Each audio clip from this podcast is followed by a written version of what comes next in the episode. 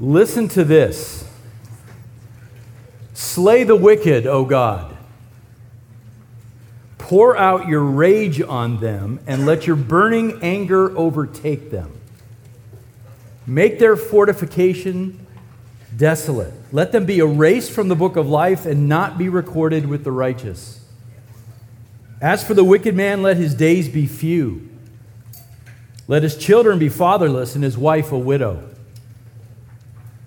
Let his children wander as beggars, searching for food far from their demolished homes. Let the line of his descendants be cut off. Let their sins always reign, remain before the Lord, and let him remove all memory of them from the earth. Those are words from the Bible.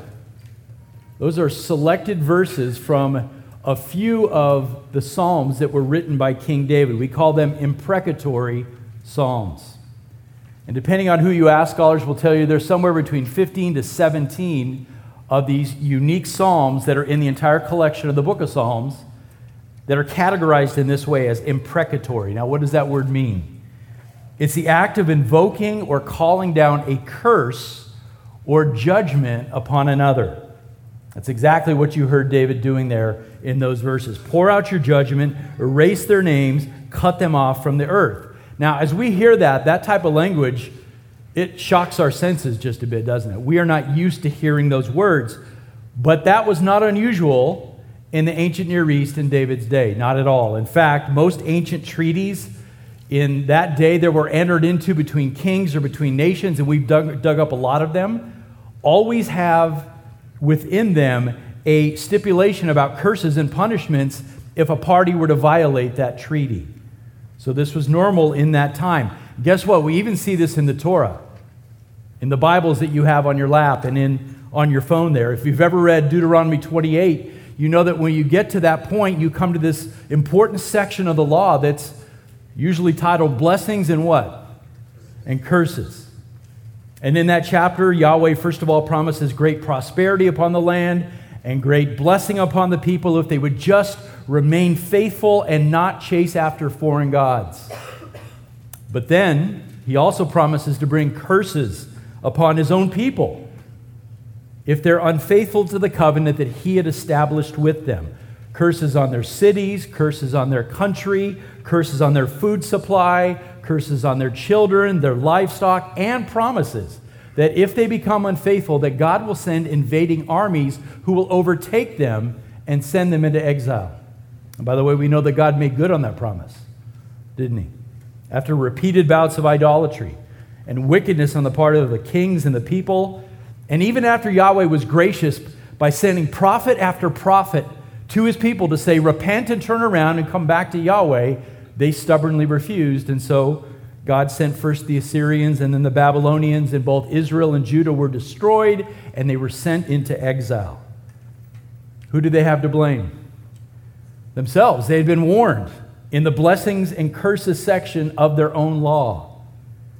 So, as we dip our toes into this concept of imprecatory prayers this morning, I want you to think about that structure, that framework, as a model for how we should view both what David prays for and how that bridges over into our time today. So, grab your Bibles.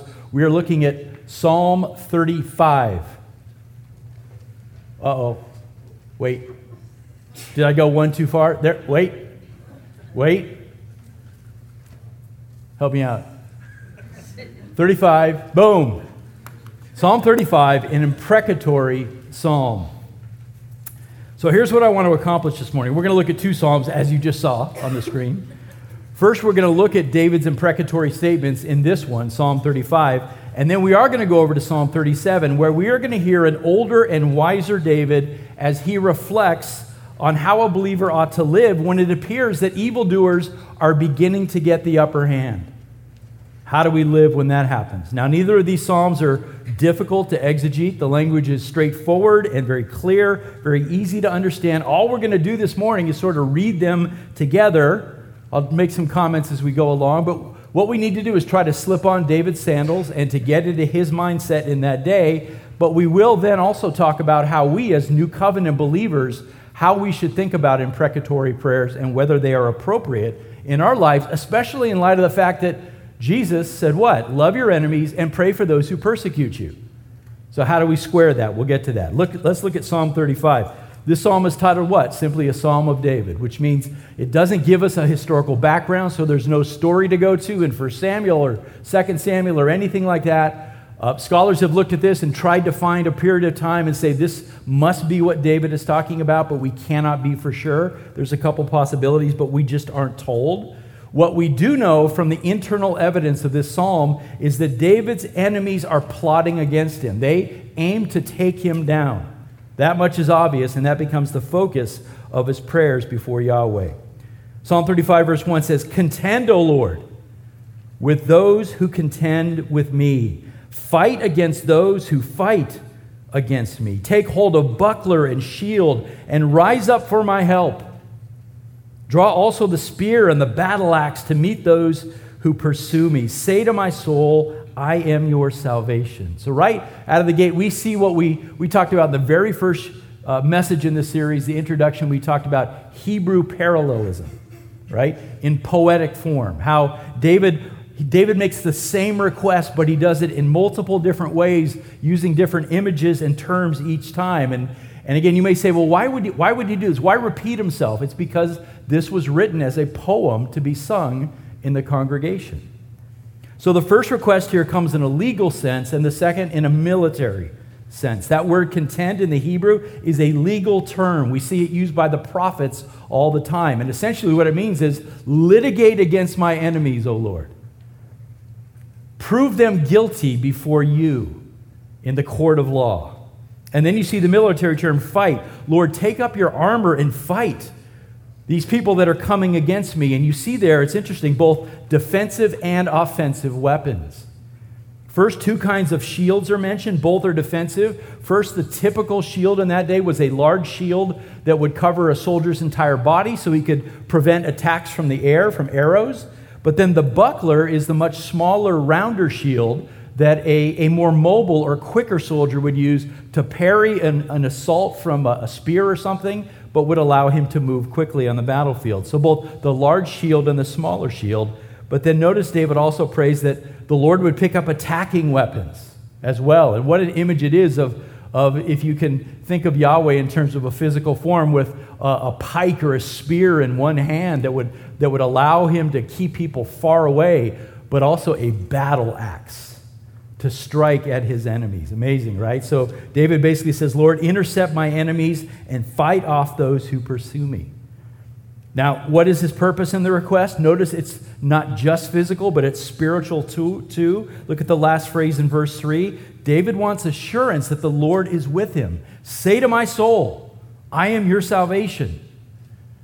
So it's physical and spiritual, and that's likely an abbreviation of, of, of the covenant name, I am, right? I am Yahweh, your salvation. That's precisely what David wants to hear. And we've already seen this multiple times in this preaching series this idea that David cries out to God often, asking, asking, Lord, are you there? Are you present? Are you hearing me? I need you.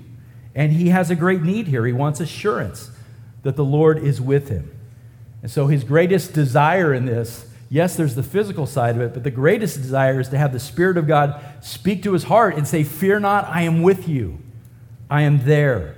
And I think we all understand that, right? When we're going through a storm in life, in the midst of a trial, that's what we want to know, that we're not alone in this. And yeah, it's great that we have physical people with us, but we want to know that God is there, that He is our defender and our deliverer. And then listen, there's nothing more encouraging that drives you forward and gives you strength to, to survive another day, day than to know that God is with you and that He is your salvation. Because that means your future is secure. So that's what David is looking for. Now look at verse 4. This is where it gets obviously imprecatory. Verse 4 Let those be ashamed and dishonored who seek my life. So he's calling down curses now. Let those be turned back and humiliated who devise evil against me. So you have to understand what David's saying. Lord, pour out your judgment on these men because by seeking my destruction, Lord, they're actually opposing you. Take your vengeance, Lord. Let them be ashamed and dishonored and humiliated because they've plotted against your anointed one. And then David gets eschatological in verses 5 and 6. Let them be like chaff before the wind. Does that sound familiar? It's the same language that John the Baptist will later use when he talks about God having a winnowing fork, that he, he operates on a threshing floor where he separates the wheat from the chaff and he takes his precious wheat and he gathers it into the barn. But the chaff is thrown where? Into the unquenchable fire. Let these men, these enemies, be like chaff. With the angel of the Lord, he says, driving them on. Verse 6 Let their way be dark and slippery, with the angel of the Lord pursuing them. So you get this picture of the angel of the Lord goes out to fight and he pushes them back. And as they try to retreat, the way gets dark and slippery, and the angel of the Lord continues to pursue them. That's what David wants. And as we saw last Sunday, when, he when he invokes the angel of the Lord, we don't know how much David knew about this, but this, this is the pre incarnate Christ who he is calling upon here. The one who drives the enemy to death and disaster and follows them all the way to the abyss of Hades. This is wild language, isn't it? Now it raises the question is David justified in asking God to intervene in this way? Does he have the right to do this? Well, look at verse 7. He affirms that he is innocent of any wrongdoing. Verse 7 says, For without cause they, my enemies, hid their net for me. Without cause they dug a pit for my soul. So, for emphasis, he says it twice. He's confident that these men are coming against him without just cause. So, what he says is, Lord, you see this. This is an injustice. And the fact that it's an injustice, that serves as the basis, the foundation for why David feels justified in laying out these imprecatory prayers, because he knows that God is a God of justice. He says, This is wrong for no valid reason. His enemies are scheming. They're, they're hiding this net. They're digging a pit. What they want to do is trap me and catch me and destroy me. Perhaps that reminds you of someone else. Someone who would come later along, who's called the Son of David according to the flesh. In John 15, we hear Jesus himself referring to the Psalms of David when he declares, They, the religious leaders of Israel, have hated me without cause. So you have David, the forerunner of the Messiah, then the Messiah himself quoting here to say, Yes, they've hated me without cause. So God is obviously concerned with this type of injustice. Drop down to verse 12 now. Over the next five verses, we're going to hear David elaborate more on the heartbreaking backdrop of all that's going on in his life. It is heartbreaking. Verse 12 They repay me evil for good to the bereavement of my soul. So again, the implication is that at some point in their lives together, in this, because David knows who these enemies are, he had been a blessing to them in the past. He had done good to them. And is there anything worse than that? This is, this is, these are traitors to a relationship, traitors to a friendship.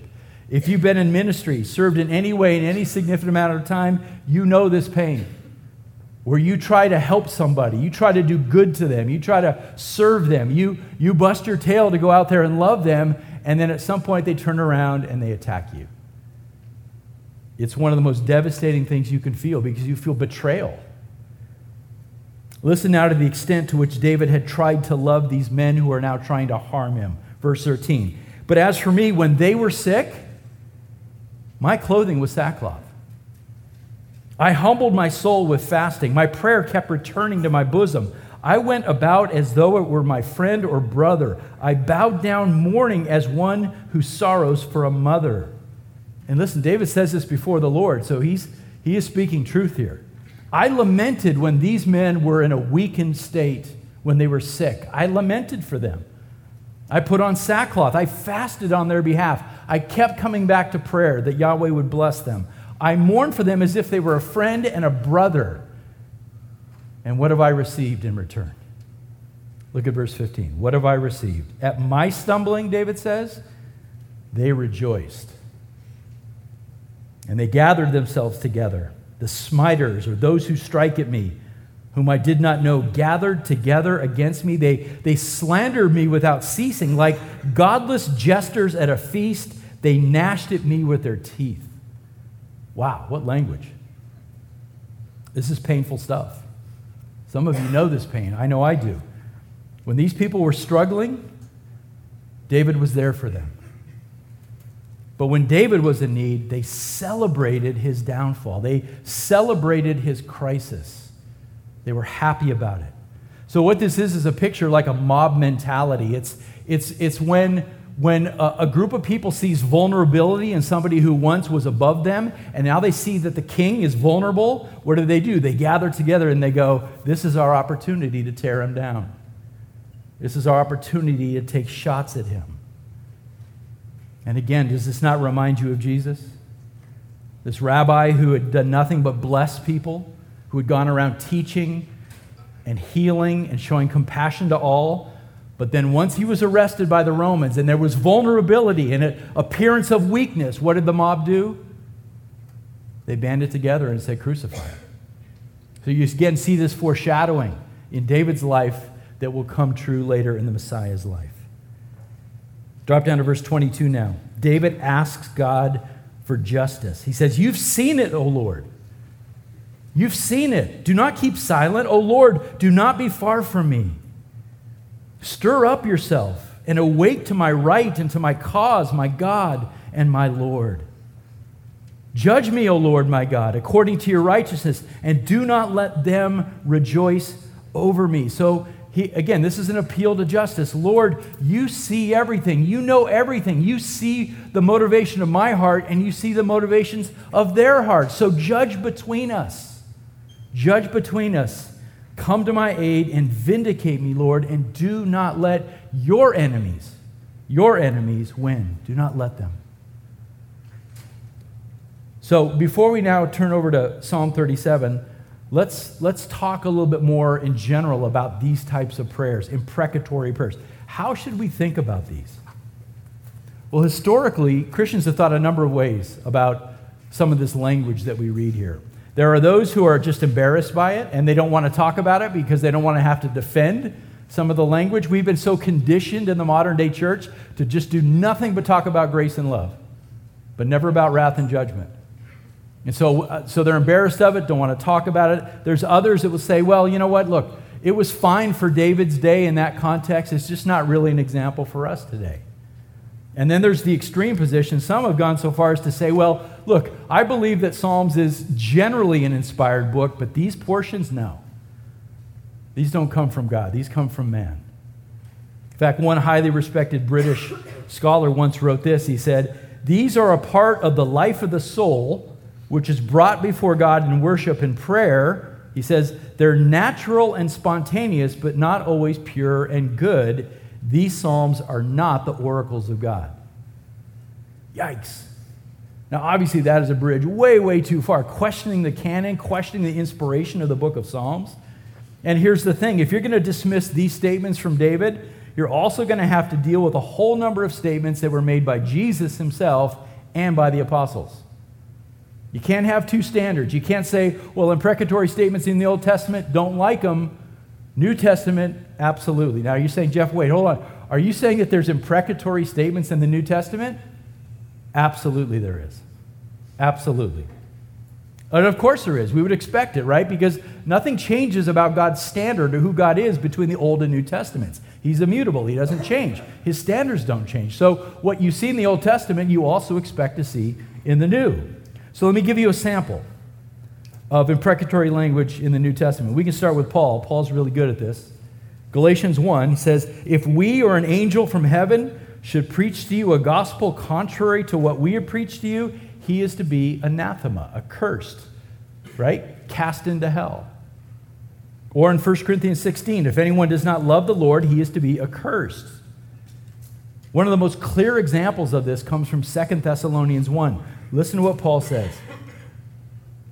He says, It is only just for God to repay with affliction those who afflict you. Let me say that again. It is only just for God to repay with affliction those who afflict you, and to give relief to you who are afflicted, and to us as well. When the Lord Jesus will be revealed from heaven with his mighty angels in flaming fire, dealing out retribution to those who do not know God and to those who do not obey the gospel of our Lord Jesus. These will pay the penalty of eternal destruction away from the presence of the Lord and from the glory of his power. Wow. That's strong language, isn't it? Are we embarrassed of that? I hope not. Hope we're not going to throw that out and say, ah, you know, I like most of what Paul wrote, but not so much that. I mean, there's the entire vision of, of that John has of Revelation 19. And I'll just give you a portion. He, the returning Christ, is clothed with a robe dipped in what? In blood. Ugh.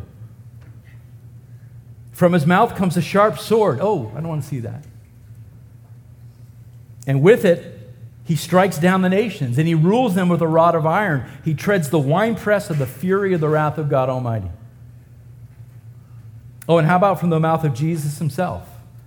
Jesus himself, the very Son of God and the angel of the Lord, says this in Luke 10 Woe to you, Chorazin, an entire city. Woe to you, Bethsaida, another city.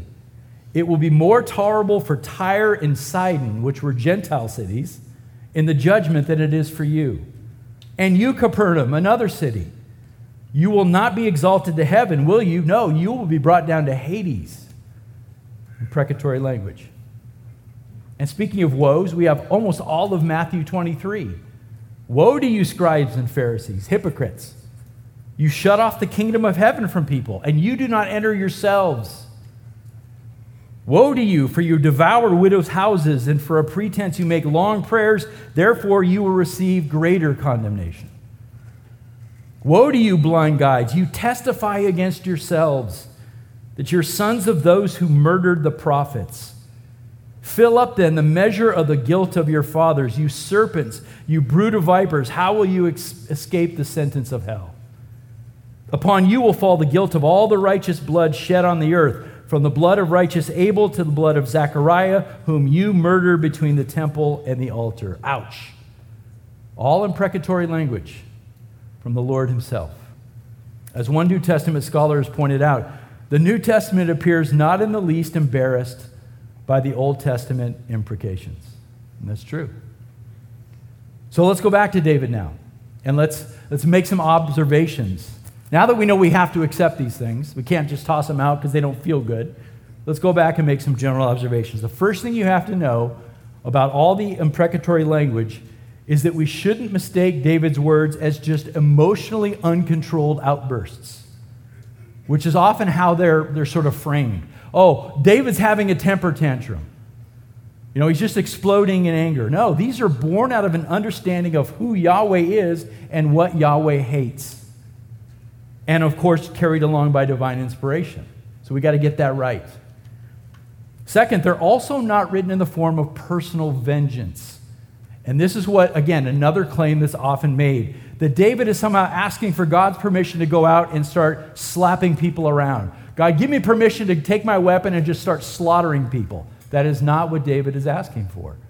What is David asking? For God to rise up and act, not himself.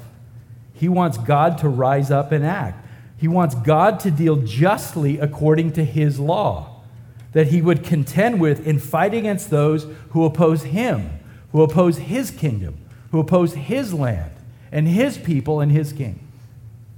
True? So David's passion is for the triumph of divine justice. This is not about the satisfaction of his personal vendettas with people. We've got to know that. That's very, very important. All of these imprecatory statements in both the Old and New Testaments emphasize God's holiness and his justice and his hatred for evil. So, really, what they are is we're simply, David is simply asking God to do what he's promised to do, which is to judge wickedness and to judge evil. The third thing to know here is that none of these imprecatory calls are aimed at people with also not adding the repentance piece. This is so important. In other words, the call for divine judgment lasts only as long as these people persist in their rebellion. The hand of repentance is always held out. God will turn away if you would simply bow your knee and repent. And that's always held out. So keep in mind that when David lays out these imprecatory prayers, he's not dealing with small or momentary resistance. What David is describing is long term, persistent, hardened defiance. And so, just as God moved to judge Israel and then Judah, there does come a time when the wickedness of his enemies rises to such a level that the door of redemption is shut, and there's only one thing left to pray for, and that is wrath and judgment. And that's a harsh reality. Now, how do we square that with what Jesus taught on the Sermon on the Mount? This is really the question for New Testament believers, and we struggle with this. How, do, how Jesus says, Love your enemies and pray for them. How do we square this? Well, here's the short answer, and then I'll try to elaborate. The short answer is that we are able to do and ask multiple things that are within God's will at the same time, and to hold those things in tension. Got really quiet in here. Of course, we're to love our enemies. Uh, Jesus could not have been clearer. We got to love our enemies. That means we do good to them in every way that we can, in a practical sense. We treat them with kindness. We serve them in any way we can. But most of all, we pray for them. Most of all, we pray that they would see Christ, that they would repent of their sins, and that they would turn to Him and be saved. That's the best way we can love people. But there's the practical aspect as well. People that hate us, we still need to serve them. We still need to be kind to them, to return kindness for evil. That's got to be our heart first.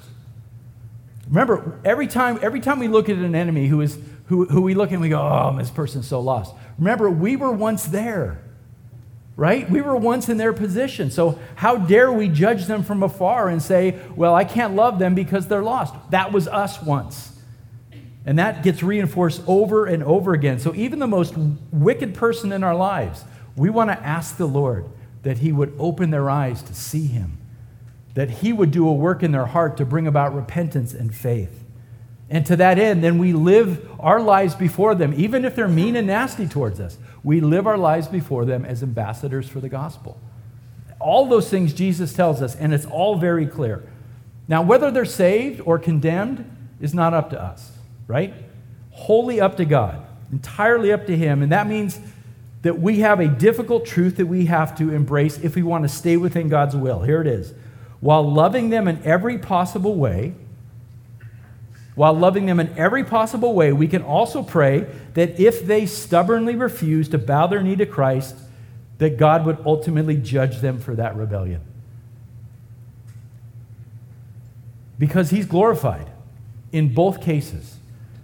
If he saves that person by his mercy or if he judges them in his justice, he is glorified.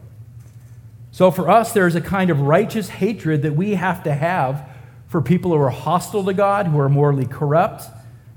And that, that hatred coexists at the same time with our love and compassion for them and our desire to see them get saved. And we have to be able to hold those things in tension because both of them are true. We cry out, Lord, save those who are lost, but we also cry out, pour out your wrath upon evil. We hold them in tension. But here's the thing now we got to make sure that we don't confuse our role with God's role because vengeance is not our role. That's really important because what, that's what we do, right? We, those of us, look, we all, none of us gets this right. We err on the side of mercy or on the side of justice. For you justice seekers, I'm one of them. We have to be really careful here. It's not our job to take vengeance. It's not. Even if our enemies persecute us, we're to strive to respond in love. It's that whole turn the other cheek thing. If cruel words or, or slander is launched against you, we don't take vengeance for that. We turn the other cheek. And as much as it depends on us, we seek peace. We seek to, to, to drop the level of that conflict and to bring, to bring resolution to it. As, as hard as it may be, and it's hard for a guy like me because I struggle with this, we cannot retaliate because Jesus didn't retaliate. He's our example. Peter talks about it. Peter says, While being reviled, Jesus did not revile in return. While suffering, he uttered no threats. But listen to this now. He kept entrusting himself to the one who judges righteously. That's got to be our posture. That's what we're to do. We entrust ourselves to the one who will judge all things someday, who will, in the end, vindicate us. In the moment, we don't take vengeance, we don't retaliate. And the hope in this, this is actually part of God's plan. The hope is when our enemies spit venom at us and receive good from us in return, rather, you know, We, we can choose not to counterattack. When that happens, it surprises them and it shames them because they're expecting you to fight back. They're expecting you to retaliate. So sometimes goodness infused with the power of God's grace can open up their eyes and they go, Oh, that's what divine love is. Oh, that's what a real Christian's supposed to be like. I spit venom at them and they, they gave me kindness in return. Because that's supernatural, right? This is what Paul meant in Romans 12 when he said, If your enemy is hungry, feed him. If he's thirsty, give him something to drink. In doing this, you will heap burning coals on his head. You will surprise and you will shame him. And God can use both surprise and shame to draw his heart to himself. But it's our responsibility to be faithful in those situations to say, I'm not going to retaliate. Ooh, it's hard, isn't it? Can we be honest? It's hard. Like, oh, you punch me? I'm, I mean, I'm, I'm ready to you know, counterpunch, right? No, we don't retaliate. This is a lesson I continue to learn. Ask my wife. Each and every month and year of my life. Because, you know, I, I like a good fight. But we can't do it as Christians. We cannot do it. So, okay, so let me come back to the question. Does that mean we, we can pray imprecatory prayers or we should not do it? Let me get really practical about this. Let me, let me give you two scenarios a non personal scenario and a personal scenario. Let's start with the non personal, where you know of somebody or a group of people, but you don't personally have a relationship with them. For example, think about our wicked government. Can I get an amen? amen. Do we need to pray for them? Yeah, we're commanded, commanded in 1 Timothy 2 to pray for our leaders. We should pray for them that they would act wisely and act justly and turn away from their corruption and greed. That should be a regular prayer verse. Can we also ask God to remove them from office because of their wickedness? Absolutely. Absolutely, we can. Provided we're sure there's just cause for that. We know of their wickedness, we know that they should be removed. In fact, I, I would say biblical worldview tells us that wherever we see injustice, we should address that. And we can do that in prayer right? We should oppose evil and injustice wherever we see it. But as we do that, because this is where we get tripped up, because we like politics and we like the drama.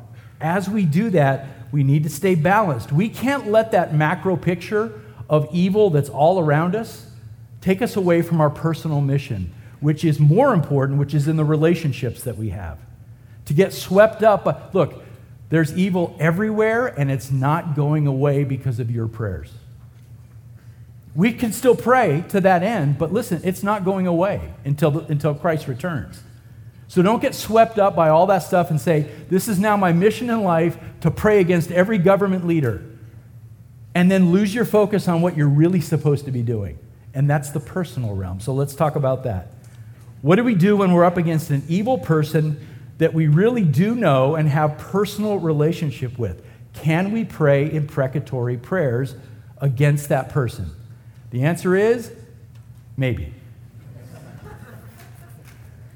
with great caution and with great wisdom. Be really careful about this. First of all, it should be a very rare thing in our lives that we come into that type of confrontation with evil and we need to pray that God would contend with them. That should be rare. Because I know, again, you always have to guard against getting out of balance. Because as soon as I say that, there's going to be somebody who hears this on the internet or something goes, This is my new mission in life to run around praying these prayers against everybody I know. Don't do that.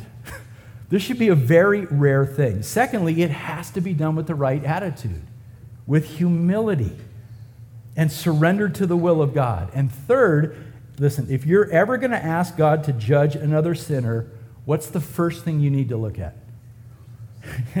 Look at your own house.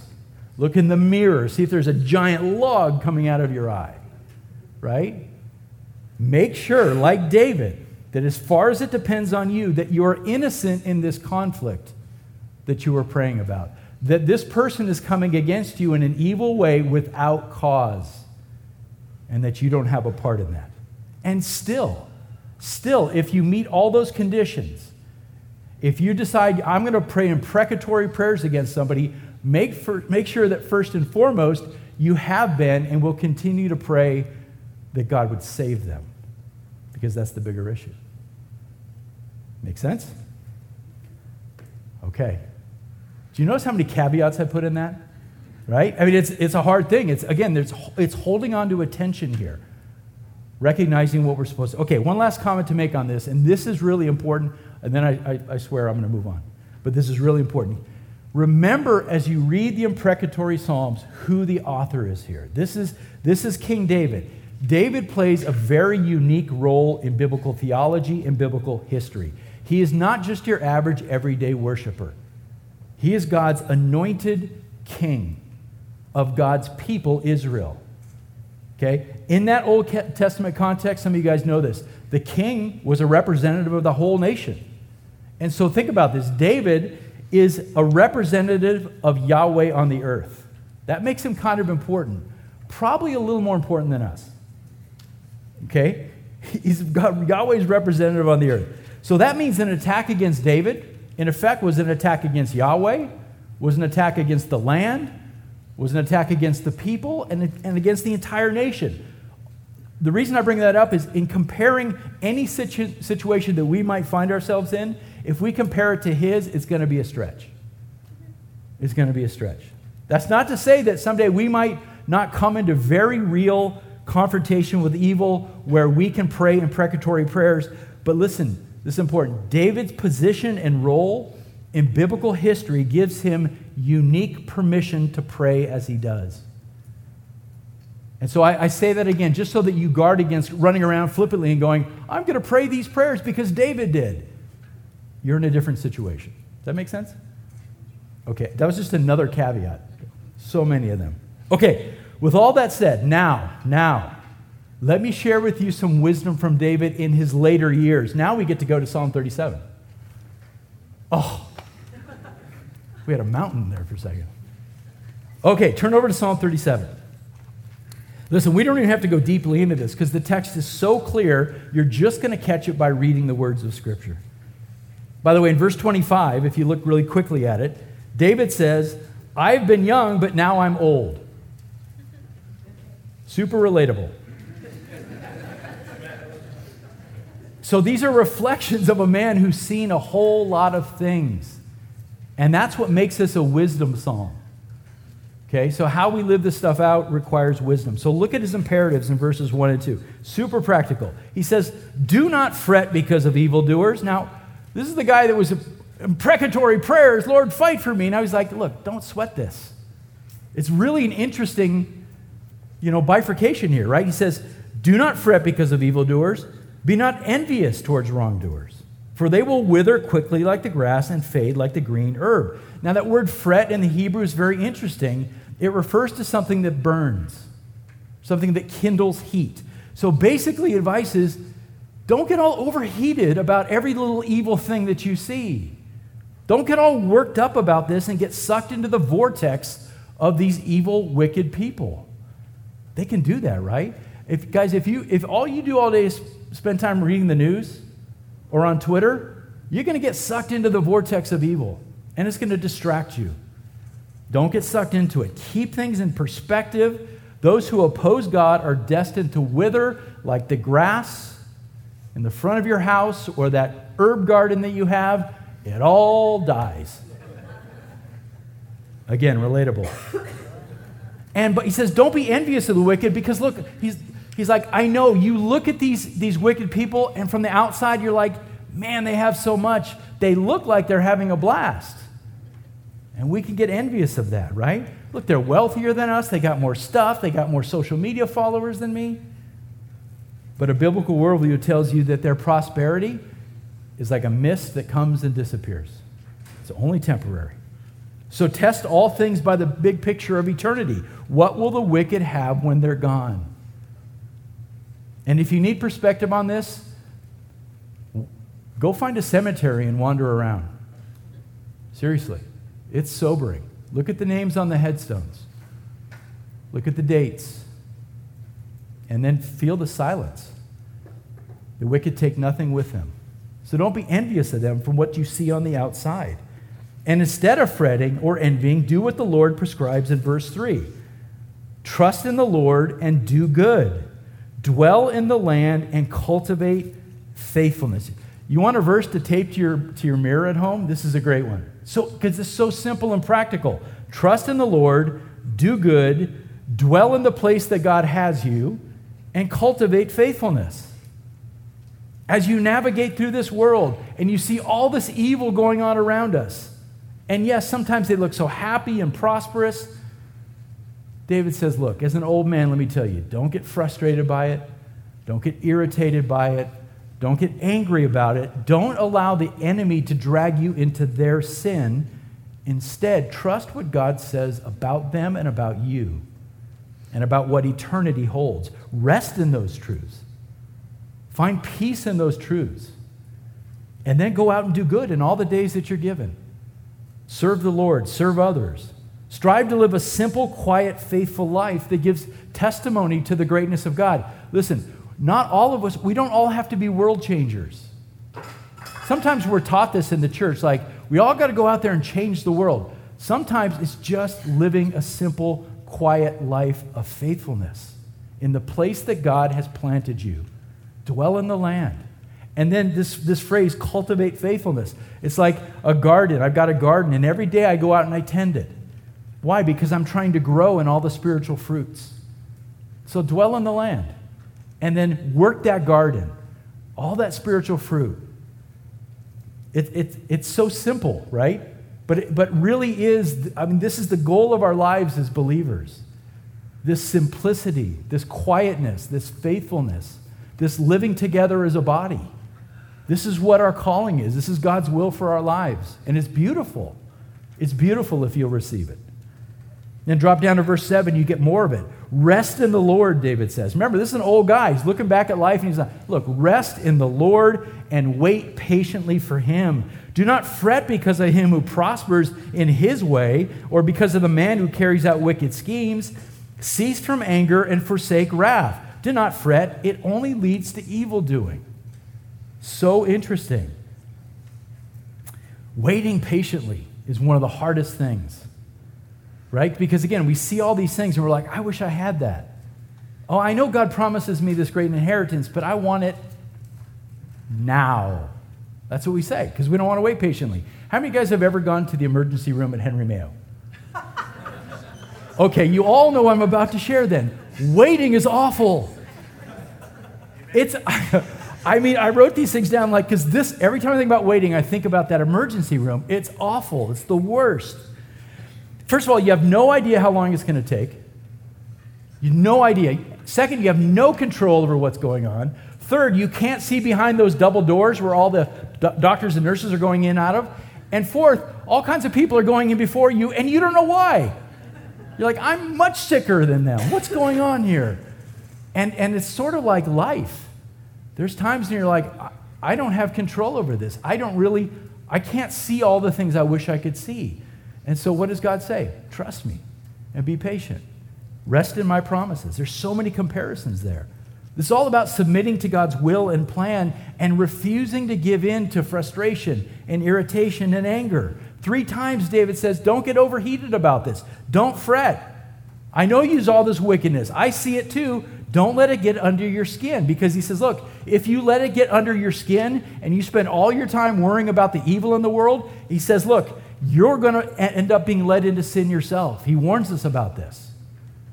It's, it will end in your evil doing if you get so wrapped up in it. So when we see things getting worse, we have to make a conscious choice to shift our focus. If you feel yourself getting overheated, turn away from the news of the world, turn away from your social media. Focus on the Lord. Focus on, on cultivating greater trust and cultivating greater obedience and cultivating greater humility and cultivating that impossible thing, patience.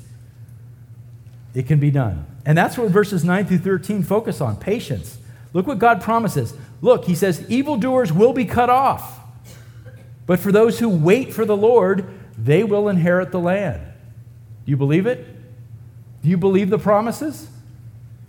Yet a little while, and the wicked man will be no more. You'll look carefully for his place, and he will not be there. That's what I mean by going to a cemetery. You'll see it.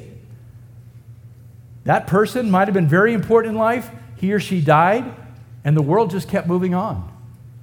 You can look for them, but they will not be found. Verse 11, but the humble will inherit the land and will delight themselves in abundant prosperity. The wicked plots against the righteous and gnashes at him with his teeth. The Lord laughs at him, for the Lord sees his day coming. That's the promise. By the way, that verse 11 there, scholars believe that's what Jesus gripped, you know, grabbed onto in his third beatitude in the Sermon on the Mount. Blessed are the meek or the humble, for they shall inherit the earth. Right? The world says the opposite, but David and Jesus agree it's the meek and the righteous who will inherit the promises. You got to believe that. As you're looking around at the world and see all this evil, you've got to believe that promise. I love this quote from Spurgeon. He says this He says, I have frequently remarked to you that although the wolf is very strong and very fierce, and the sheep is very weak and very timid, Yet the day will come when the last wolf will be dead, and then the sheep shall cover the plains and feed upon the hills. Weak as the righteous often are, they shall inherit the land, and the wicked shall be cut off from the earth. That's the promise.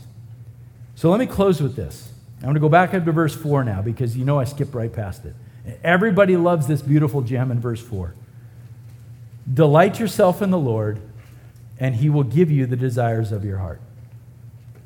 Listen, the, the wicked are going to plot and they're going to scheme and they're going to gnash their teeth at us. That is a given in a fallen world. And yes, at times, this journey we're on is going to be painful and we're going to suffer. And we could spend all of our time worrying and being irritated and wrestling with anger. And we could spend all of our time lifting up imprecatory prayers against everybody. Or we can delight ourselves in the Lord right? We're better off doing the simple things that David recommends here in Psalm 37 trusting in the promises of God, trusting that He will judge the wicked in His timing, learning to be patient, and delighting in Him. What does it mean to delight in something? Think about that for a second. We all know what it means because we've all delighted in many things in our years on the earth. So think for you, what does it mean to delight? When you started dating somebody, you delighted in that person, you were excited about it. It gave you joy and pleasure. When, when a young mom holds her baby for the first time, she delights in that child.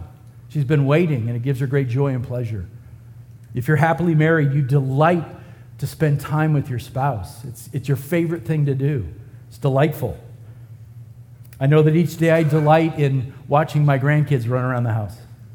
You know, it's just, it's just my delight. It gives me joy and pleasure. Some of you just delight in the simpler things. You know, when, uh, when the Dodgers win or the Bruins win, right? Uh, right? I, I, delight in that.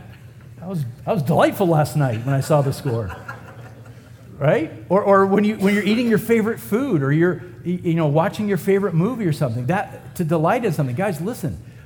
The way you feel about that, those things, that joy and pleasure you get, that should be found in the Lord as well.